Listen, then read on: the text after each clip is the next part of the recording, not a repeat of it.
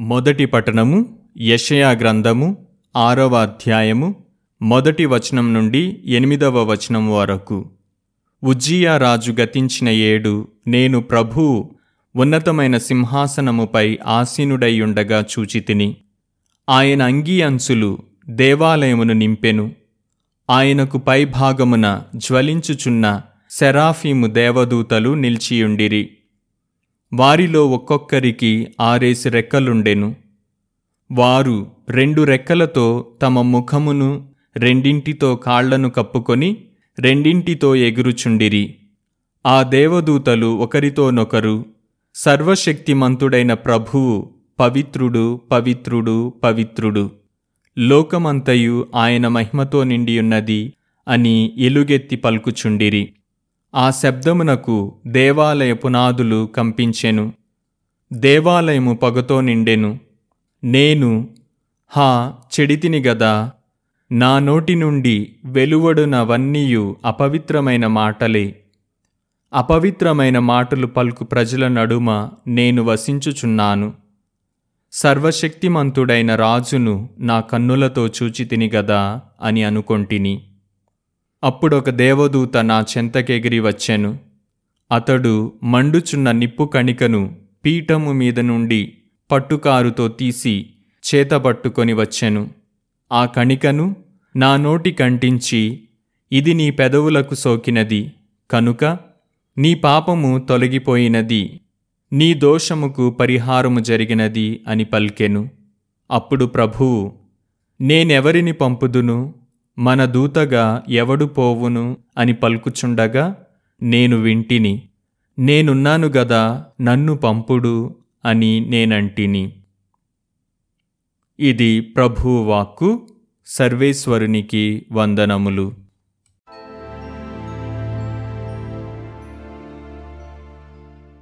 ప్రత్యుత్తర గీతము కీర్తన తొంభై మూడు. అందరూ ప్రభువు రాజు అతడు ప్రాభవమును వస్త్రం వలె ధరించెను. ప్రభువు రాజు అతడు ప్రాభవమును వస్త్రము వలె ధరించెను.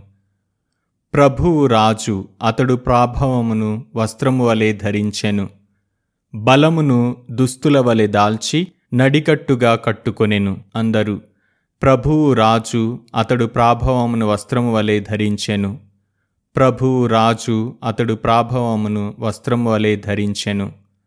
అతడు భూమిని స్థిరముగా పాదుకొల్పెను. అది చలింపదు. ప్రభు నీ సింహాసనము అనాది కాలము నుండి స్థిరముగా నిలిచియున్నది. నీవు అనాది కాలం నుండి ఉన్నవాడవు అందరు. ప్రభువు రాజు అతడు ప్రాభవమును వస్త్రము వలె ధరించెను. ప్రభువు రాజు అతడు ప్రాభవమును వస్త్రము వలె ధరించెను.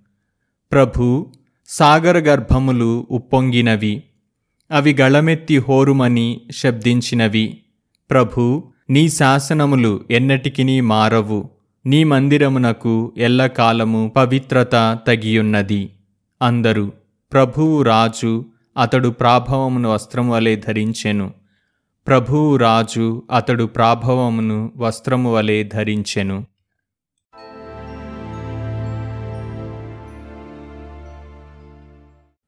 మత్తై సువార్త పదవ అధ్యాయము ఇరవై నాలుగవ వచనం నుండి ముప్పై మూడవ వచనము వరకు.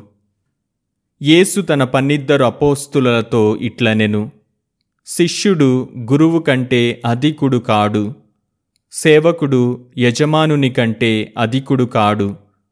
గురువు వలె శిష్యుడు యజమానుని వలె సేవకుడు అయినా చాలును. ఇంటి యజమానుడు బెల్జబూలను పిలువబడిన ఎడల అతని ఇంటివారు ఇంకెంత హీనముగా పిలువబడుదురో కదా? కాబట్టి మనుష్యులకు భయపడకుడు దాచబడినది ఏదియు బయలుపడకపోదు రహస్యమైనదేదియు బట్టబయలు కాకపోదు. చీకటిలో నేను మీకు బోధించు ఈ విషయములనెల్లా మీరు వెలుతురులో బోధింపుడు. చెవిలో మీకు చెప్పబడిన దానిని ఇంటి మీద నుండి ప్రకటింపుడు. శరీరమును మాత్రము నాశనము చేయగలిగి ఆత్మను నాశనము చేయలేని వారికి భయపడకూడదు.